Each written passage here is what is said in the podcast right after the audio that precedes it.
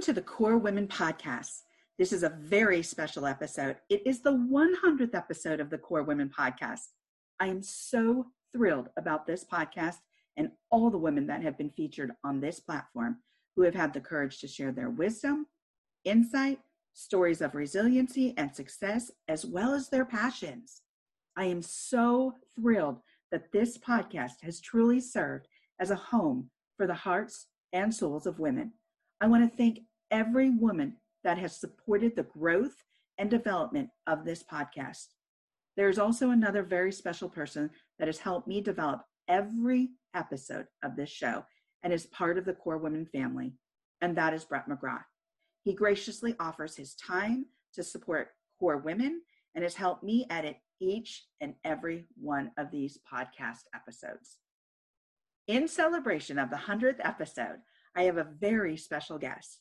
She is a graduate of NYU, one of the original faces and voices of MTV, one of the very first hosts of the nation's first music television network, host of iHeart 80s at 103.7 in the San Francisco Bay Area, voted MTV's best ever VJ by Rolling Stone magazine readers, and where Allure magazine refers to the 80s decade as the Martha Quinn years. Yes, folks, my very special guest for the 100th KORE Women episode is, in fact, Martha Quinn. Welcome, Martha. It is an absolute pleasure to have you as the KORE Women podcast featured guest for my 100th episode. I have so many questions for you, so let's jump right into this. Woohoo! Congratulations on 100 episodes. Thank you so much for being my 100th episode guest. It is such an honor to chat with you today, Martha. I'm going to take you back just a little bit when you were a young woman in New York City going to NYU and you got the big break. Give a snapshot of how being selected as one of music television's first VJs would be the beginning of a very unique journey for you. Well, it was really kind of a non event right now, actually, because at that time, nobody knew what MTV was or what it would become. It was at that time just another audition that I was going on. I, I got myself through NYU by doing all kinds of commercials, like for, you know, Campbell's soup and chicken nuggets. You know, I was a McDonald's girl and all kinds of things like that. And so I had been an intern at a local radio station because I, I majored in radio broadcasting and somebody said, Hey, what's this guy Bob Pittman doing? Now, Bob, I knew because he had been the program director previously of that radio station, and he had been a very young program director. So he was legendary as being a young hotshot. So the halls kind of reverberated with the name Bob Pittman. So I knew that name, but I didn't know what he was doing. And somebody said, Oh, he's doing this MTV thing. And somebody said to me, oh martha you should audition. I was literally standing there in just shorts and a t-shirt. You know i was just i wasn't planning on going on an audition that day. And wow. said oh it's their last day. You should get down there right now. So i did and i went down to this weird little sort of warehouse um, set in a very funky neighborhood in manhattan. And i kind of when i saw the set and I saw what they had me talking about, which was I was talking about concerts that I had seen, and I was all just like, I'm not even sure what this is. Like I walked in, I said, Hey, I'm here to audition for I don't know some kind of music thing. I'm not even sure. And so um, I kind of started to see what it was all about when I was sitting there at the audition, and I left thinking, Hmm, that is really cool. Um, two days later, when they offered me the job, I thought, okay, this is pretty cool but I still was working at a desk clerk at my uh, at my dormitory, my college dormitory, and I didn't quit that job right away because I was like, well, you know, I've seen I've seen a lot of things come and go. We'll see what happens. So um, it was just kind of magical in its you know at that point it was a very small endeavor we had no idea that it would soon become the mtv that we all know it as right well, actually, you know, MTV has changed dramatically. And if we go back to the time when you started with this magic program, it looks different. there were videos, there were, you were there with, and this is my next question, you were there with Mark Goodman, JJ Jackson, Alan Hunter, and Nina Blackwood. And it was different. It it felt different. It was like being part of a family. And so that leads me to my next question. So you get into MTV and you meet these other four individuals. What was the connection that you created between each of them individually that just kind of binded you together? Well, thank you for shouting out Alan Hunter, Nina Blackwood, Mark Goodman, and JJ Jackson. Along with me, we are the original five MTV VJs, and we are still family today. JJ passed away. Um, I guess it was in 2004, maybe. Maybe it was later than that. I'm not even sure, but he passed away. And let me think. My son was about two and a half. So yeah, it was probably 2004. And that left a hole that we still feel today. And, but the five of us VJs are very close. And we always were a family, even then, even though we w- would have some scrapes. And JJ was always upset with me and Nina because we didn't keep our dressing room as clean as he would have liked because the five of us shared one tiny little dressing room. That kind of thing, it's almost like any kind of experience when you go to college together or maybe even going on a I'm not sure, like uh, Gilligan's Island, you know, the three hour cruise, and they were together because we were the only people doing what we did. And lucky for us, we all did really get along. We really, really did love each right. other. You were all so different. You had different, such significant and different personalities. That's why I asked the question because you were all doing something that was cutting edge. It was new. Like you said, and you made a really valid point it was something new. So you didn't really know what to think of it. It wasn't like that big, ah, I got this big break. It was more like you were feeling your way through it. And as you were feeling your way through it and, and creating this new journey, what can you say was that special moment, that moment that just sticks in your brain and says, yes, that's when I knew I was family with Mark Goodman. I, that was JJ Jackson was part of my family, that Alan Hunter was Nina Blackwood as well. Well, I can I can say for sure with JJ Jackson because very early on, and I really did not know much about any of the VJs when I started. I later came to learn that JJ was already a rock and roll legend. Led Zeppelin had already at that point thanked him for helping to launch them here in the United States. JJ worked at a legendary radio station in Boston called WBCN. I mean, he was emceeing shows with Jimi Hendrix. So he uh, he was driving around the members of Led Zeppelin in his old beat up station wagon, giving them tours of Boston when they first came here to the United States. And JJ was playing them on WBCN. This was back when radio was free form and um, DJs were very, very influential. And Led Zeppelin always credits JJ as helping them very much in the early days. And so I didn't quite know that he was such a rock and roll legend. He had gotten into a tussle early on with the execs at MTV, and he was saying that he did not want to stay there. And looking back on it, I can see why, because he was thinking, you know what, you know, he he just was feeling like maybe that he wasn't being um, respected as he felt, and I think too that he should have been. But um, I went to his hotel room. I didn't know him from Adam. I just was walking home from work and I passed where I knew his hotel was, and I rang him up from downstairs, and I said, "Hey," um, and literally we only knew each other for a couple of weeks, and I said, "Um, uh, it's your new coworker, Martha Quinn." I was 22 at that time. Wow, young. And what gave you the confidence and the courage to go to his hotel room and say, "Hey, you know, I want to talk with you"? And I did read this in the book, the VJ, the Unplugged Adventures of MTV's First Wave, but I want you to tell the story probably because my prefrontal cortex wasn't developed yet, so I didn't have the uh, I didn't have a cautionary thing going on in my brain. But uh, so I just rang him up and and I went up and I said, I think that you might regret it if you leave this. I think this is going to be something kind of cool.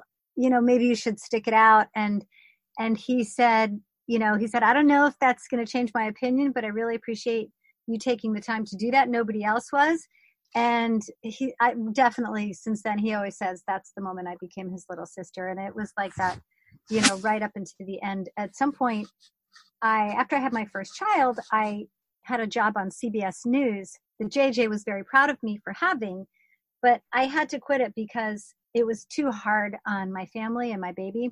And mm-hmm. so, I mean, I made it through my my contract, but at the end of the year, I did. I went to my bosses and I said, I I can't do anymore. I can't continue.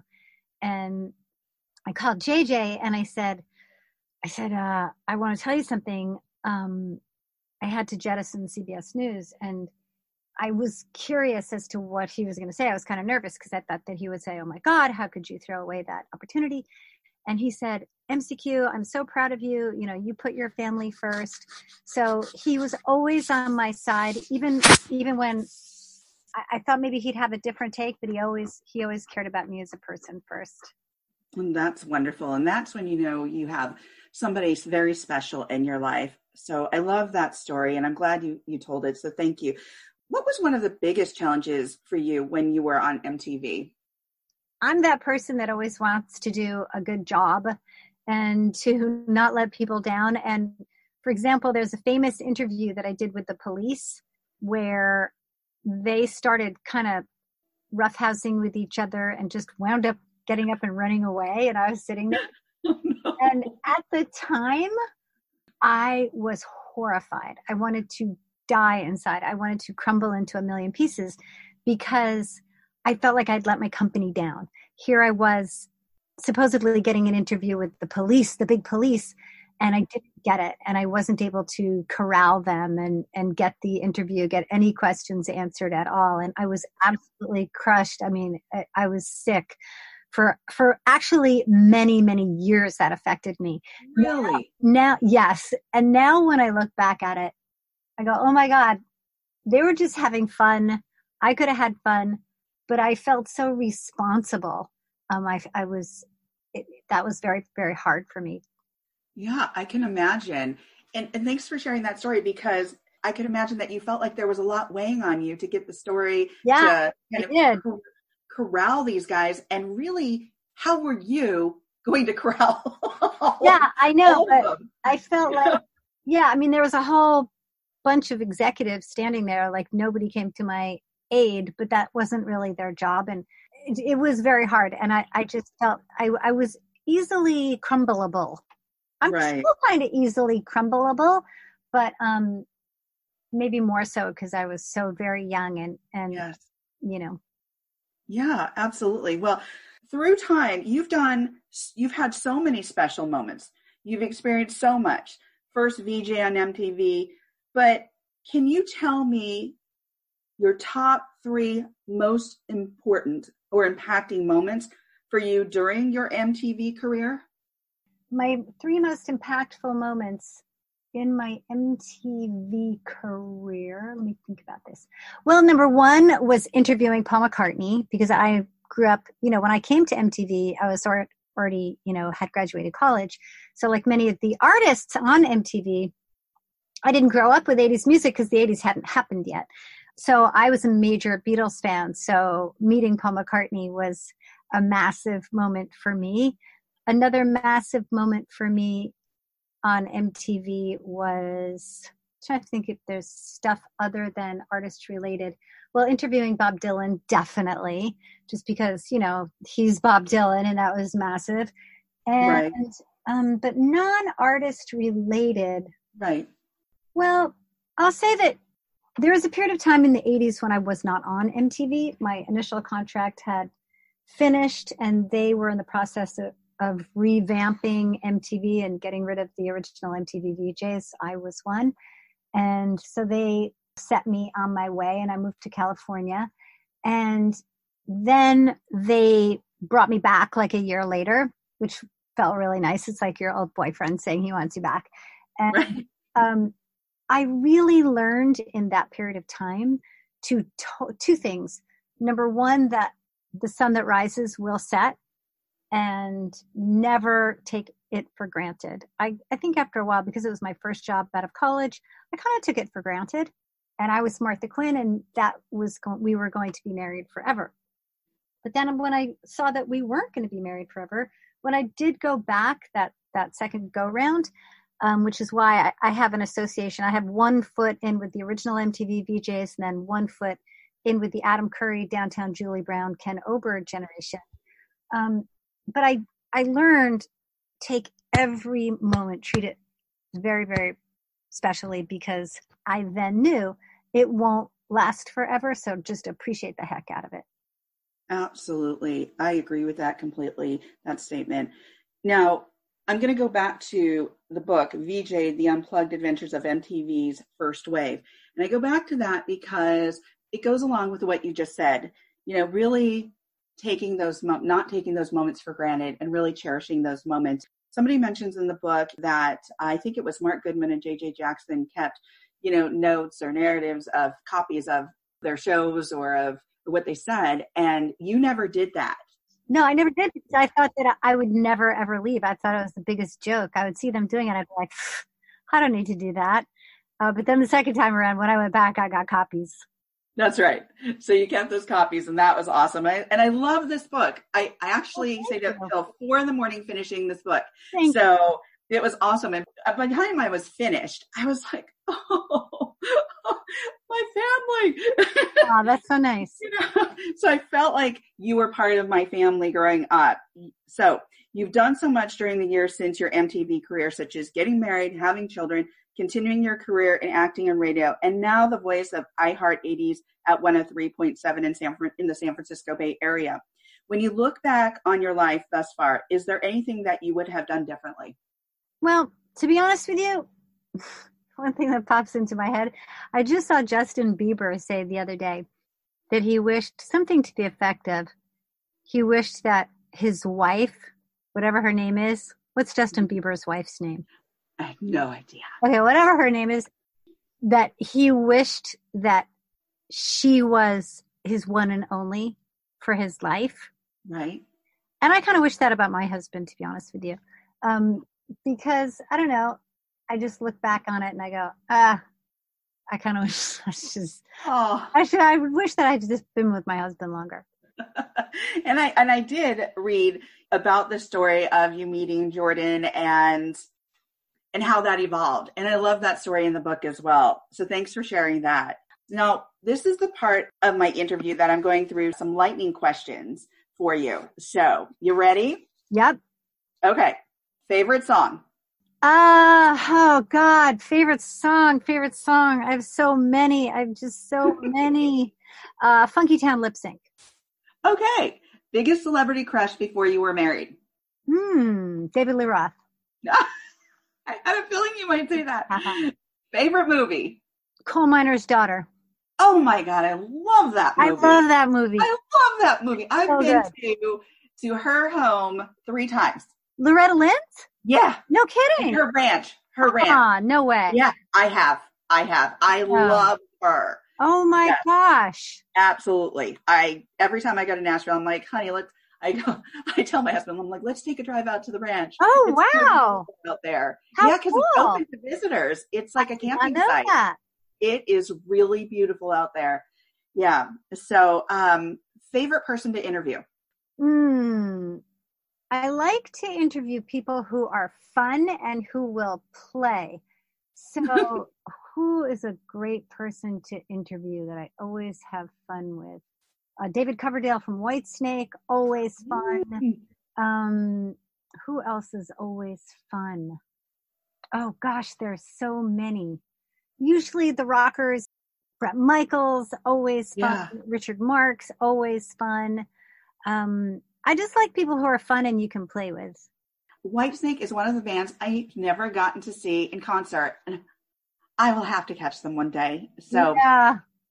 So let's see. Do you still have the teacup that Paul McCartney drank from? What do you think? Absolutely. Is it still yet to be washed? It's still yet to be washed. If the world needs me to clone Paul McCartney, I can. Except, unfortunately, it would be it'll have my DNA because I drank from the cup, so it'll That's be our right. child.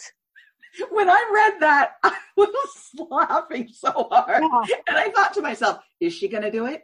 Is she not going to do it? She did it!" Would you consider yourself an introvert, extrovert, or ambivert? Introvert. Introvert. Okay, gotcha. And why? why do I consider myself an Yeah. introvert? I'm painfully shy. Painfully shy. Well, I wouldn't gather that. I wouldn't gather that. But I think there's a lot of introverts who are painfully shy, who are in the public eye. right. Um, and I, I don't exactly know anymore why that is. At some point, I read some article somewhere talking about that. I, I met another person who, just another, a mom who I knew from my daughter doing gymnastics. And she is the most chatty, um, gregarious woman that I've met in a long time. And we were talking, talking. And at some point, I said, to tell you the truth, I'm actually painfully shy. I'm very shy. And she looked at me and she goes, I'm very shy. And so I, I, fe- I found somebody else in my club like that, you know, very outgoing, but also very, very shy. Right. And and I I align with that because I'm I'm kind of like that ambivert. I'm in between. There are times that I can be very shy, and then times that I can just kind of put on the it's time to go. It you Mhm. got to do this. So and that's why I feel like you've done a lot. Is if you are in fact shy, you've done a great job of compensating for that. I, I'm good in safe situations. Mhm. Like, for example, you know, being around the VJs, the original MTV VJs, I'm very comfortable. And so you would not think that I was shy because I'm so comfortable with them. Around my family, around Christy and Karina on iHeart 80s at 1037, I'm so comfortable with them. Um, but there are other times when I'm out to dinner with people maybe that I don't know or that I'm nervous around, and I'm very, very shy. And people will actually say, Gosh, you know, you're so quiet. And I'm like, Yeah. I, you know, I get nervous. So I'm kind of like, remember that frog, that Warner, I think it was Warner Brothers, that cartoon frog. Hello, my baby. Hello, my. Yes. That's me.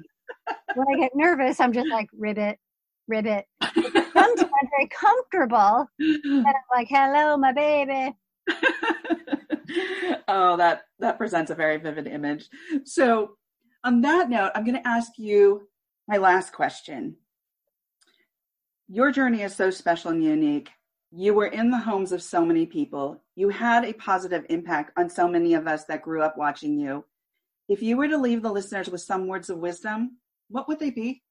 Well, first of all, I just want to address that and say that I feel so grateful to everyone who has followed me since the MTV days, whether it be on my Facebook page or on Twitter or in my old job at SiriusXM and now my current job, iHeart 80s at 1037, which I especially love because I get to chat with people. You know, people call me up all day long and we can talk 80s and we can dialogue, you know, how are you doing since the 80s? Here's how I'm doing. Oh my gosh, Right. you have kids now. Oh my gosh, you lost a parent or you went through this hard time or that hard time. Oh, well, I had postpartum depression. I had a premature baby. Here's how here's how I, you know, managed it. And so that we can all um touch base and connect and I feel so blessed because what you're saying that I was in people's living rooms for years Right. I feel that every day. And like if I'm walking down the street, and obviously happened more when MTV was on, but people would come up to me and it would never be like, uh, excuse me, Miss Quinn. It would be like, hey, Martha, you know, because people didn't feel very comfortable with me. And I appreciate that so many people have stuck with me all of these years. And I'm so grateful that I get to still play Duran Duran and Depeche Mode and Erasure and chat not only the music that takes us back to that era and for some reason 80s music is feel good music I, I i put stock in that i believe in it wholeheartedly because i've seen it over and over and over. And when i play 80s music i'm not playing around i'm not doing it because um it's uh fun quote unquote. I do it because i know for a fact it makes people feel better. So It does. it does. And It really does. I take that so seriously and I take that job, I take that responsibility seriously because it's my little way, my little slice of, of the world that I can, you know, make the world a better place. Um, so there is that. And the wisdom, I guess, that I would say is what I said to you earlier, which is the sun that rises will set. So enjoy the heck out of whatever is going on for you. Well, thank you so much, Martha oh. Thank you. You're so sweet and you're such an awesome supporter. And I see you. I see you, you know, retweeting me and joining me like on my dry January effort. And you were right there and being such a great cheerleader.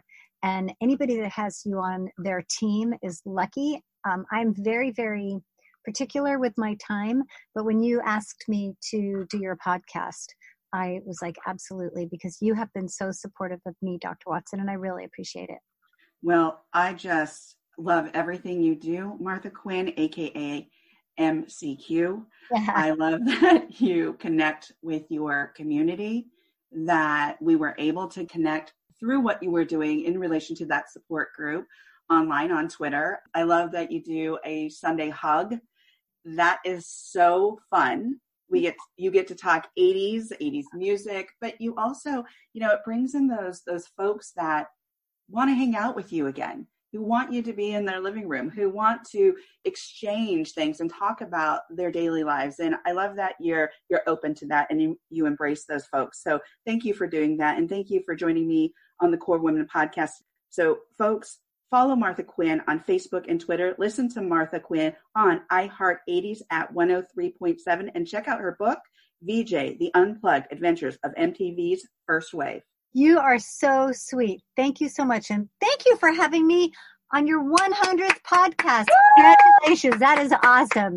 Thank you, Martha. I so appreciate you. If you need a strategic empowerment coach, contact me. If you want to tell your story of empowerment or how you have reconstructed your life to drive change, send me a video or an email of your story providing permission to use it on my social media platforms. If you want to be featured on my podcast, reach out to me at info at korewomen.com. I want to hear from you and to get to know you. You are now part of the KORE Women home. Let's get to know each other. Let's learn from one another. Please follow KORE Women on Facebook, Instagram, and Twitter. Please let your women friends know about this podcast. If you write about KORE Women in your social media posts, please hashtag KORE Women. This is all about women. Thank you for taking the time to learn more about KORE Women and please stay tuned for continued growth of the KORE Women movement. Let's grow and drive change together.